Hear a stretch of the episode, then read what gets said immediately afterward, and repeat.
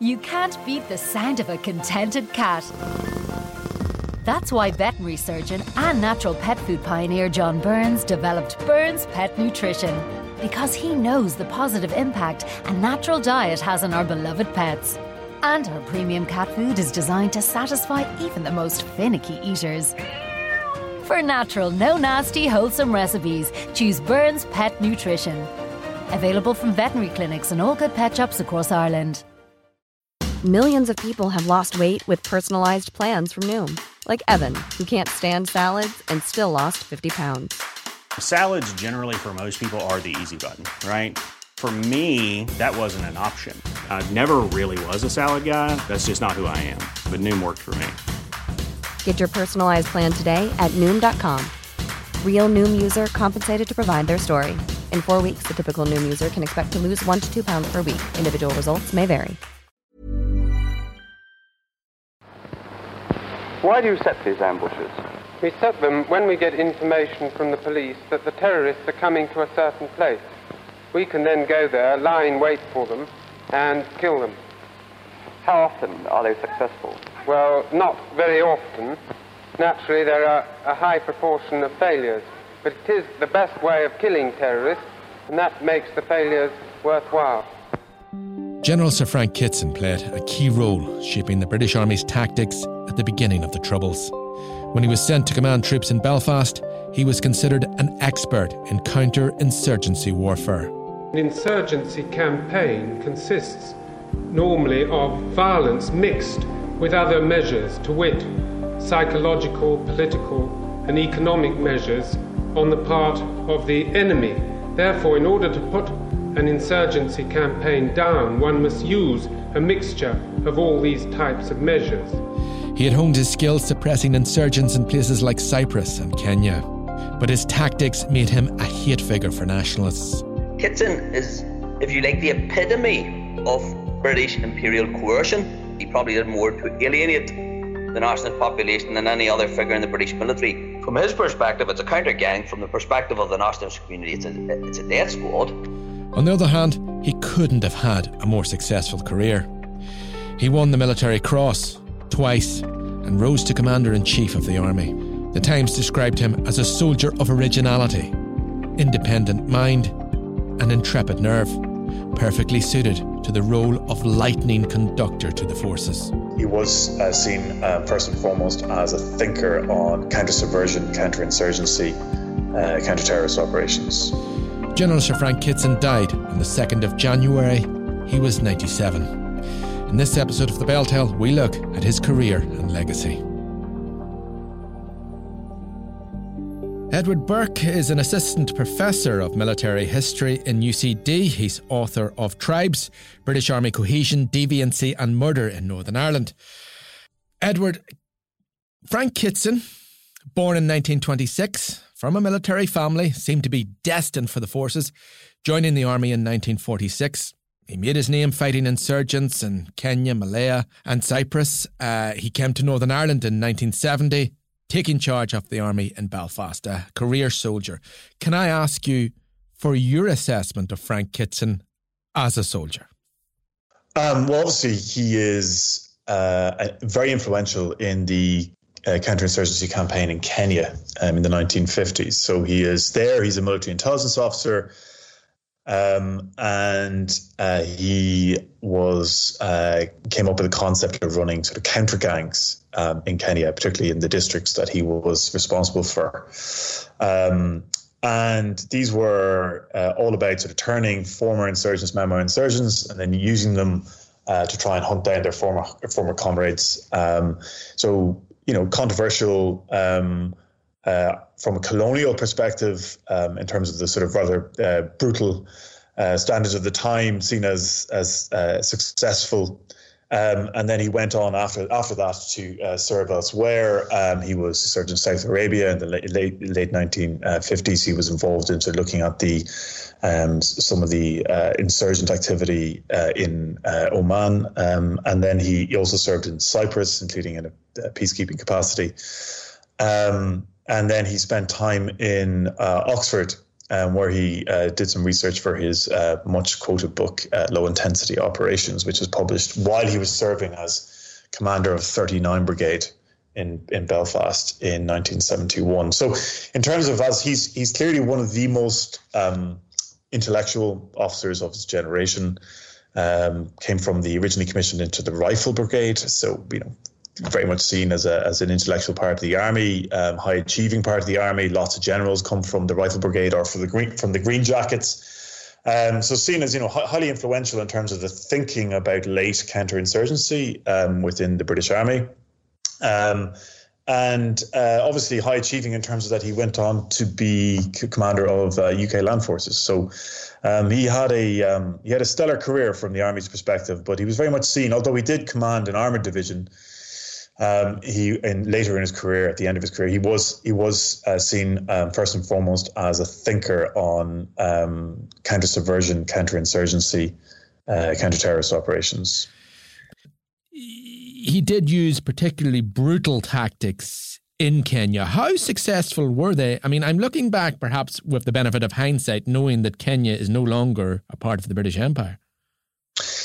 Yeah, I mean, so Kitson was, as with Kitson in Belfast to some extent, there are contradictory parts to his time as an officer during that campaign. On the one hand, he allowed, significant latitude to, for example, the White Officer Kenya Regiment, which was involved in quite a lot of atrocities. When we get intimation from the police that the terrorists are coming to a certain place, we can then go there, lie in wait for them, and kill them. How often are they successful? Well, not very often. Naturally, there are a high proportion of failures, but it is the best way of killing terrorists, and that makes the failures worthwhile.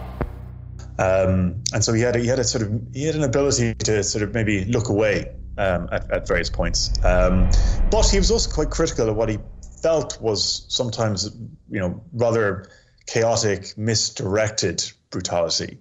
So he certainly wasn't, so when he came up with the concept of running counter gangs, one of the things he wanted to do to captured Mau Mau insurgents was to offer them carrot as well as a stick, so incentives that they would be essentially groomed to turn them into agents that would work against their former comrades, and this was very successful. So he was certainly not averse to using hard tactics, but he was also clear-eyed about the type of force, how he wanted to apply it, and so the counter gangs. We have to remember that there was some carrot there to incentivize. And indeed, if we look at, let's say, the running of intelligence agents by military intelligence, and indeed by 39 Brigade in 1971, the so-called Freds, again, there were incentives. There was this idea that you need to sometimes treat people well if you're going to win their trust. Some of the counter-gangs in Kenya were even, some of the turned insurgents were allowed to carry weapons, for example. That creates, that demands quite a lot of trust. So we shouldn't underestimate he wasn't a blunt instrument of a man. He was focused, intelligent, and although he did, was able to look away from atrocities committed, as I said, for example, by the Kenya Regiment, he was, on the other hand, when it came to running intelligence operations, again, extremely focused, and able to use carrot as well as stick. So it seemed seen within the British Army at the time as being an exceptionally successful, capable junior officer. But he was a junior officer. It seemed, he is important in Kenya. He had significant influence as a military intelligence officer, but there were others. He, however, wrote a book about it. So is that part of the Kitson myth? Is that part of why we're talking about him? Is that part of why we know his name? Has he, by writing those books and approaching war as an intellectual thing, and perhaps read as much by anti-colonialists as military practitioners and historians, has he then created the demon? Has he created the hero, the demon, the intellectual, the theorist?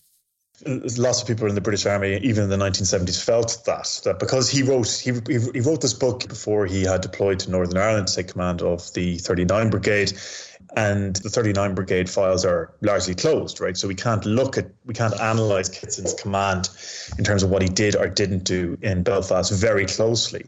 But of course, in the 1970s, when, you know, people were horrified at the violence of Ballymurphy, and of course, you know, Kitson, of course, was the brigade commander of Belfast, so bears command responsibility for some of the events around that. When people were looking for, you know, for evidence of intent, or looking for, you know, the thinking of men who were in command at Belfast at this, you know, very violent time, they reached for what was available, and what was available, of course, was low intensity operations. And so the book was widely read, particularly by you know, the leaders of Sinn Féin themselves, both official Sinn Féin and provisional Sinn Féin, and widely criticised. And it was seen as then sort of, like, you know, offering evidence that showed this kind of rather, you know, seamless transition from the colonial warfare of Kenya to what was perceived, by, of course, by Republicans as colonial warfare in Northern Ireland. In actual fact, Frank Kitson spent a very short space of time in Northern Ireland, but when he arrived, there was some shooting, there was trouble, there was disorder. But when he left what's been described as a low level, but nevertheless, fully fledged insurgency by that stage. Is that fair? What responsibility does he bear for that? I think Kitson has to bear some responsibility, and clearly he had, particularly around the time of Operation Demetrius, so the internment operation in August 1971, and the killings, you know, in Ballymurphy. He was able to look away, and he certainly did not either take control of that as he should have, or prevent it in terms of the atrocities, the killings, the murders that took place there. So, and that was, I think, clearly that inflamed, you know, understandably, nationalist and indeed much opinion on the island of Ireland. So we need, you know, in terms of, you know, not getting to grips with that, and not getting to grips with the behaviour of the units who were most at fault there, sort of, you know, elements of 2nd Battalion Parachute Regiment and 1st Battalion Parachute Regiment. You know, that's clearly on him. I think, you know, we need to have a slightly more nuanced perspective on Kitson in terms of some of his earlier opinions. I mean, when he arrived in September 1970, and in the months afterwards, he was sort of very quite adamant that the refusal by the government and by military commanders in Northern Ireland to suppress Orange marches played directly into the IRA, the IRA's hands. And this was allowing them to increasingly emphasise their role as sort of, you know, protectors of the community against loyalists. So he did have, you know, he did feel that the army should have gone after loyalists much earlier. He also was very sceptical about internment itself. He felt that, you know, simply that the IRA leadership would disappear, assuming that they would know about it, it would leak, and it wouldn't be that effective. However, when it was rolled out, of course, he was involved in helping to draw up the lists of people who were going to be in his brigade area. So again, he had control of Belfast. So that's Belfast, County Antrim, large parts of North Down. And that's what he was in command of. And he was, you know, responsible for drawing up some of the lists, pushing his intelligence officers to do that. But I think where really most, you know, where I would find him to be extremely culpable is his inability or his refusal really to clamp down on military crime and atrocity under his command. So, you know, Ballymurphy, he had an ability to look away. And I think that was extremely damaging for discipline, morale, and for the British Army as a whole in Northern Ireland, and of course it brought, you know, incredible suffering to the bereaved, as we saw in the recent Ballymurphy inquest. So he deserves blame for that. So, and obviously when it comes to the Military Reaction Force, which was a sort of covert intelligence unit that operated largely in 39 Brigade, so again under Kitson's command in late 1971 and early 1972. There was also evidence there that this unit increasingly began to carry out atrocities, and obviously Kitson again, you know, has some responsibility for that. He wasn't actually present in Belfast when some of the most controversial killings took place. So, you know, sort of May 1972 and June 1972. But again, he certainly deserves blame it's on him as the commander in terms of the behaviour of some of these units that carried out some of the most notorious atrocities during the Troubles. So we can't look away from that. I think it is very important, though, and here's where I have a problem with people who want to sort of almost exclusively sometimes focus on Kitson and this kind of eminence grise, or this kind of this shadowy figure that seems to be behind everything. He is a one-star general, right? So he's a brigadier. There are a number of brigades operating in Northern Ireland. The most important military officers in Northern Ireland are the general officer commanding Northern Ireland. So particularly during this time, Harry Tuzo, and to Commander Land Forces Northern Ireland, first General Anthony Farrar-Hockley, and then General Robert Ford. And both Farrar-Hockley and Robert Ford, were never as eloquent as Kitson, and didn't write as much as Kitson, and certainly never had any bestsellers published. But Farrar-Hockley was a guy who had a much more blunt, violent, if you wish, approach than Kitson. And when it comes to things like setting up the MRF, that would not have happened without Farrar-Hockley, and then it would not have happened without General Robert Ford's approval. And both these individuals, both these officers, were much more aggressively minded in terms of the types of operations that they wanted to see in Northern Ireland than Kitson himself. And they're also more senior than Kitson.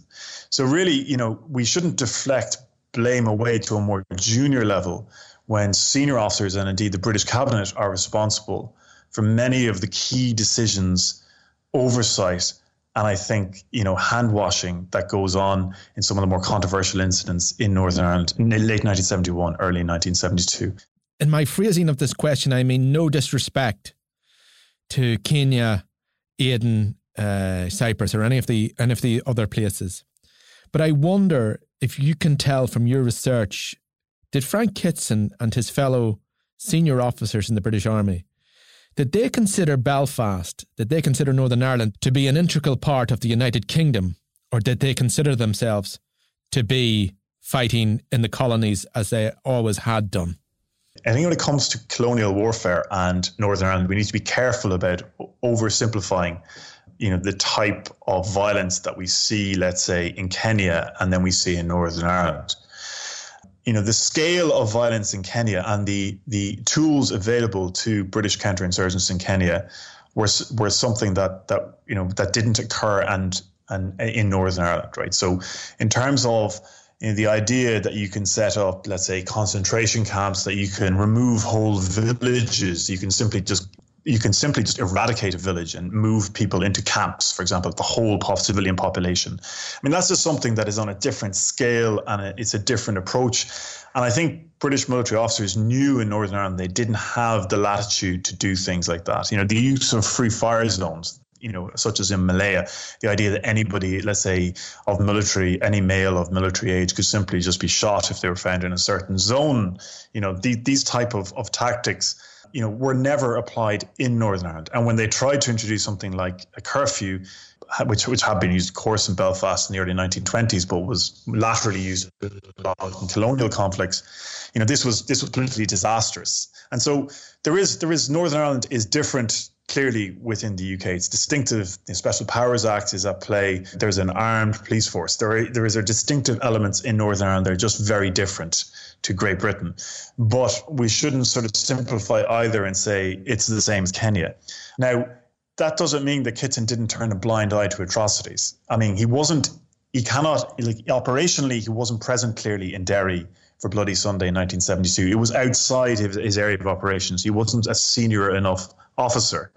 But a few days later, we had an incident in Belfast where two Legion of Mary workers, Raymond Muldoon and Francis Craig, were both abducted by soldiers from one para. They were actually rescued partly by soldiers from the Gloucester Regiment. So both operating under Kitson's command, right?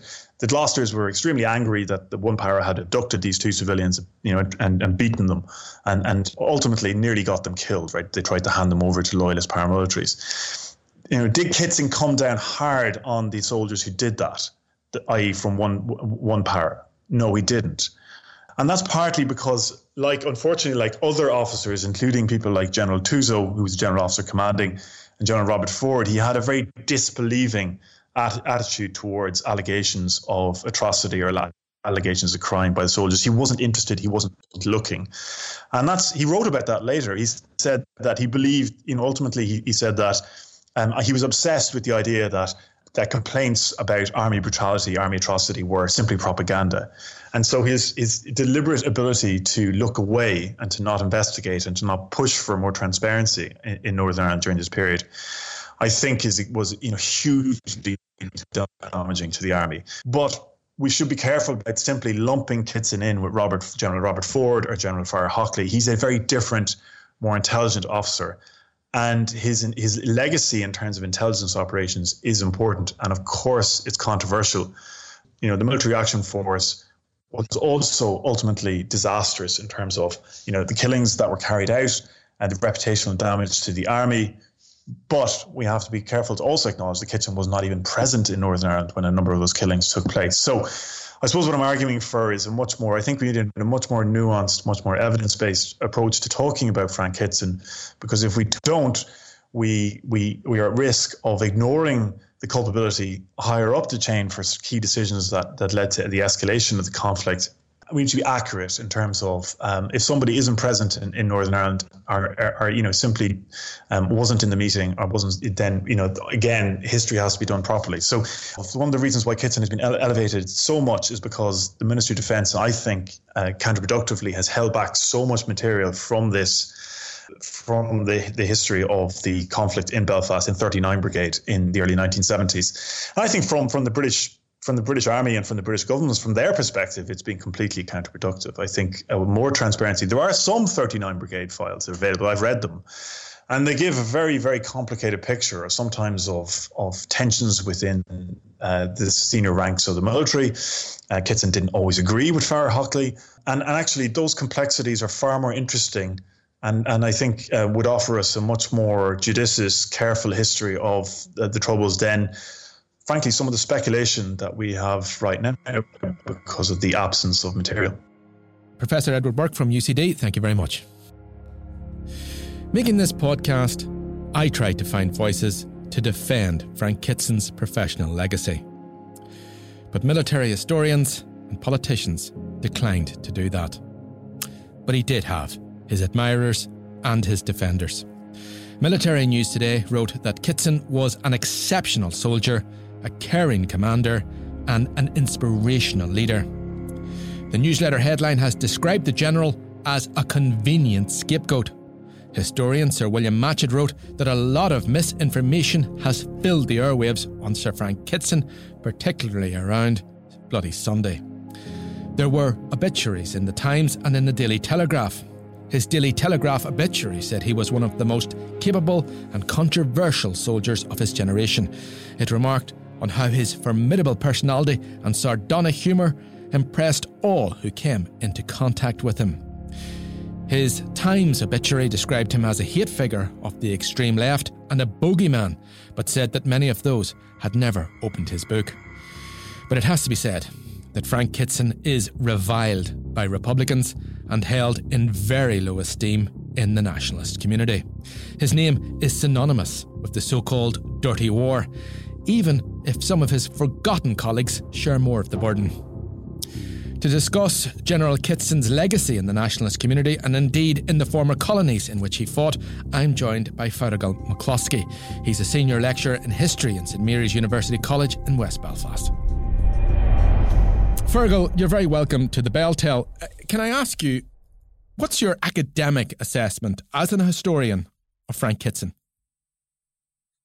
Frank Kitson, he's famous really in Ireland for the fact that he produced a theoretical framework for what would emerge as the reality of British counterinsurgency during the Troubles. And obviously he was also stationed in Belfast and was command of the army in the Belfast area during the very formative period of the Troubles, and the implementation of his counterinsurgency techniques did an awful lot to exacerbate the situation and polarize it and perhaps breathe life into a working-class nationalist Republican insurgency. He develops a strategy of counterinsurgency in Kenya against what the British called the Mau Mau Rebellion. And many of these techniques will form the basis of his theories in various books.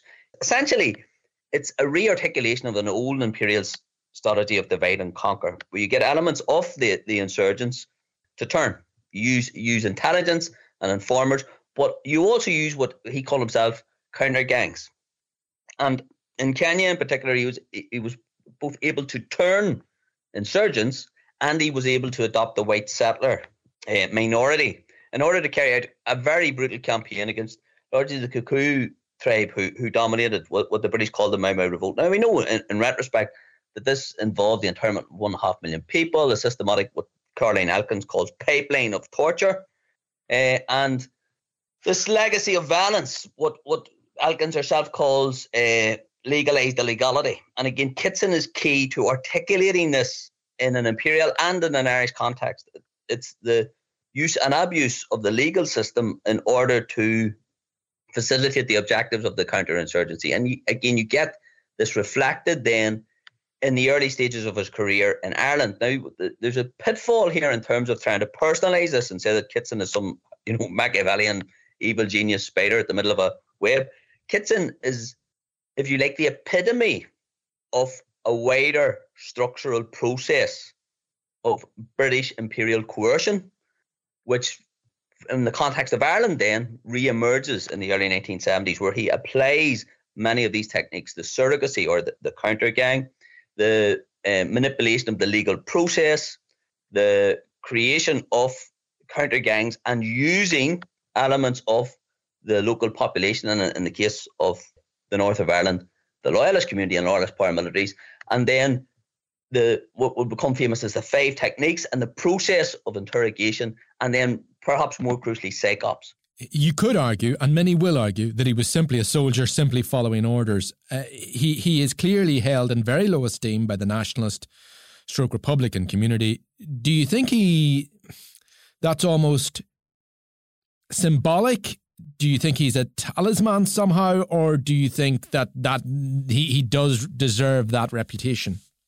It's like most nationalist mythology. There's a large grain of truth to it. So he becomes a hate figure. Sean McStiffine says he was their chief antagonist or enemy in the early period of the Troubles, and even on the constitutional nationalist side, Paddy Devlin, the SDLP, said he probably did more to alienate the nationalist population than any other figure in the British military.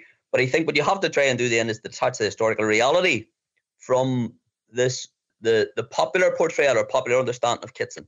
And there is some correlation between the historical reality and how he is presented within the nationalist community. And that's because of his subsequent prominence and because of the role he plays in theorising counterinsurgency policy. And this really resolves, and this rotates, or the pivot of this is the contradiction between the British state's stated narrative in Ireland that it's a neutral arbiter separating two warring uncivilized tribes, and the reality then of what British counterinsurgency meant in the context of the Troubles. And that in essence is picking the loyalist community and shoring up British wider strategic interests, because we have to remember that the Troubles erupts in a period where Britain had already adopted many of these strategies, and Kitson was in Cyprus in very similar situation. So you have this contradiction between how Britain is presenting its role in the Troubles and then what the reality of British agency and state agency in the Troubles is. And what we know now in retrospect is that this British self-projection is inaccurate.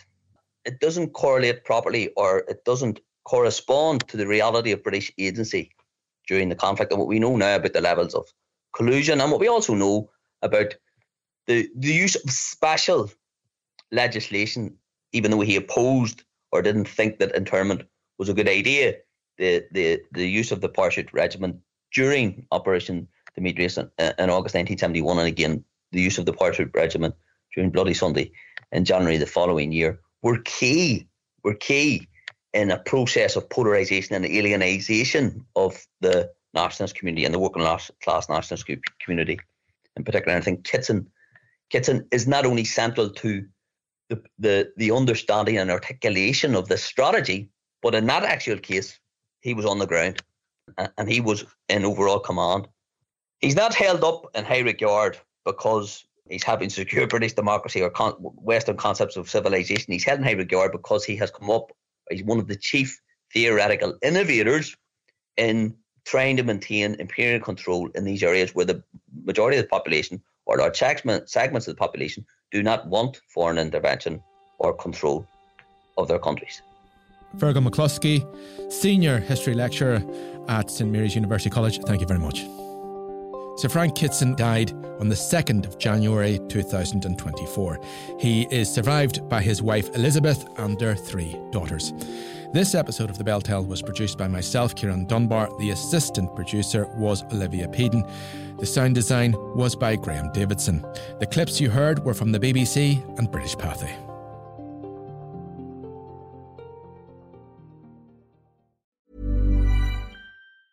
You can't beat the sound of a contented cat. That's why veterinary surgeon and natural pet food pioneer John Burns developed Burns Pet Nutrition, because he knows the positive impact a natural diet has on our beloved pets. And our premium cat food is designed to satisfy even the most finicky eaters. For natural, no nasty, wholesome recipes, choose Burns Pet Nutrition. Available from veterinary clinics and all good pet shops across Ireland.